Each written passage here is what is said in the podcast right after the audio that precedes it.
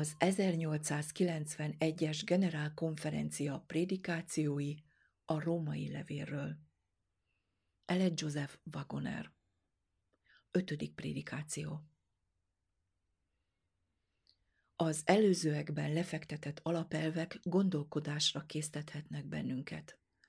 Vajon feltételezheti-e valaki, hogy a hitáltali megigazulás tana Isten törvényének a csökkentéséhez vezet?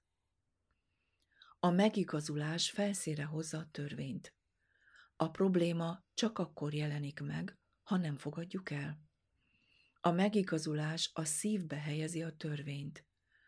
A megigazulás nem más, mint a Krisztusban megtestesült törvény az emberbe belehelyezve, így az emberben ölt testet. A levél harmadik fejezete bemutatja a hitáltali megigazulás elvét, a negyedik fejezetben pedig szemléltetve van Ábrahám esete által. Ha Ábrahámnak lett volna valamilyen igazsága, akkor lenne mivel dicsekednie, de valójában nem volt semmi, amivel dicsekedhetett volna. Ábrahám csak a hite által igazult meg. Róma 4, 1-től 3-ig. Ha az ember képes lenne megtenni olyan cselekedetet, amelyel kérdemelhetné a menny jóváhagyását, akkor dicsekedhetne vele. De soha egyetlen test sem dicsekedhet Isten színe előtt. 1 Korintus 1, 27-től 29-ig, Jeremiás 9, 23-tól 24-ig. Ha az ember képes lenne megigazítani saját magát, azt jelenteni, hogy amikor megkapja Istentől az igazság jutalmát, egyszerűen csak azt kapja, amiért megdolgozott. De az örök élet Isten ajándéka. Az örök élet az igazság jutalma. Tehát az örök élet azért Isten ajándéka, mert az igazság Isten ajándéka. Róma 4, 4 Ábrahám hitét igazságul tulajdonították neki. Róma 4.3 A bűnbocsánat nem egyszerűen egy tranzakció a feljegyzésekben, a múltbeli feljegyzések törlése. Ennek létfontosságú kapcsolata van magával az emberrel. Ez nem ideiglenes munka. Krisztus felajánlja igazságát, eltávolítja a bűnt, és otthagyja igazságát, és ez gyökeresen megváltoztatja az embert.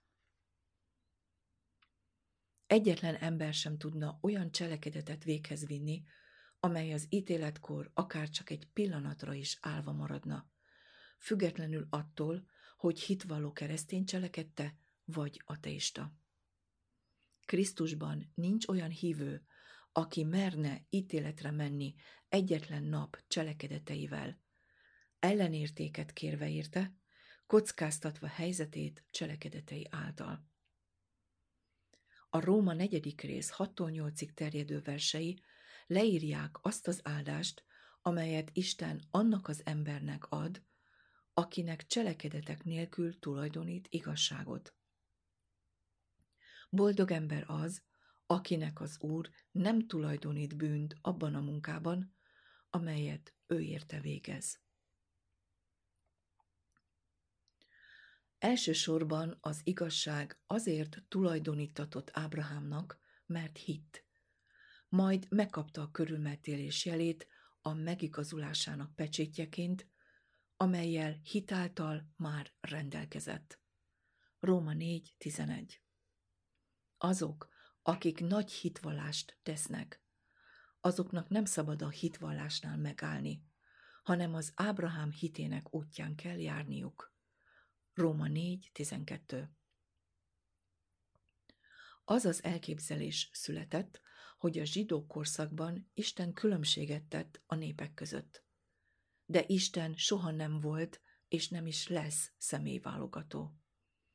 A zsidók fanatizmusa és önigassága késztette őket arra, hogy távol tartsák magukat a pogányoktól. A zsidó nép ki lett választva, hogy a világ világossága és a föld sója legyen. De ők visszautasították azt a munkát, és olyanok lettek, mint az ízetlen só. Pedig a föld sója kellett volna, hogy legyenek. A sónak be kell hatolnia abba az anyagba, amit tartósítania kell. Ugyanez az elv érvényben maradt napjainkban is. Az Ábrahámnak tett ígéret egy ígéret volt, bár Isten többször megismételte. Az ígéret úgy szólt, hogy Ábrahámban megáldatik a föld minden nemzetsége, és hogy ő lesz a világ örököse. Lásd Róma 4.13 és 1 Mózes 12, 1-től 3-ig. Az evangélium az örökséget hozza látótérbe. Az örökség megváltást hoz a halálból, vagyis életet, és az élet felajánlásának a ténye magában foglal egy örök lakóhelyet is. Tehát, összefoglalva mindazt, amit az evangélium ad, azt mondhatjuk, hogy örökkévaló örökséget ad az embereknek. A szentek örökségéről szóló tan a hitáltali megigazulás tana. Ezért, ha nem hirdetjük a hitáltali megigazulást a szentek örökségéről szóló prédikációinkban, akkor nem hirdetjük az evangéliumot. A megígért örökség ugyanaz, mint az atyáknak ígért örökség. 2 Péter 3, 4 és apostolok cselekedete 7, 5. És ez nem a mostani világra vonatkozik. Az örökség nem a törvény által nyerhető el, hanem a hitáltali megigazulás által. De csak az igazak öröklik, vagyis akik megfelelnek a törvénynek. Mindazonáltal, ha azok az örökösök, kik a törvényből valók, hiába valóvá lett a hit, és haszontalanná az ígéret. Róma 4.14 Nem csak, hogy nem munkálkodhatunk azért, hogy megszerezzük az örökségünket, de ha erre törekszünk, távolabb kerülünk az örökségtől. Mert a törvény haragot nemz. Róma 4.15 Ha az örökség cselekedetekből van, akkor nem ígéretből. Az örökség azonban csak az igazaké, és az igazság a törvénynek való engedelmességet jelenti.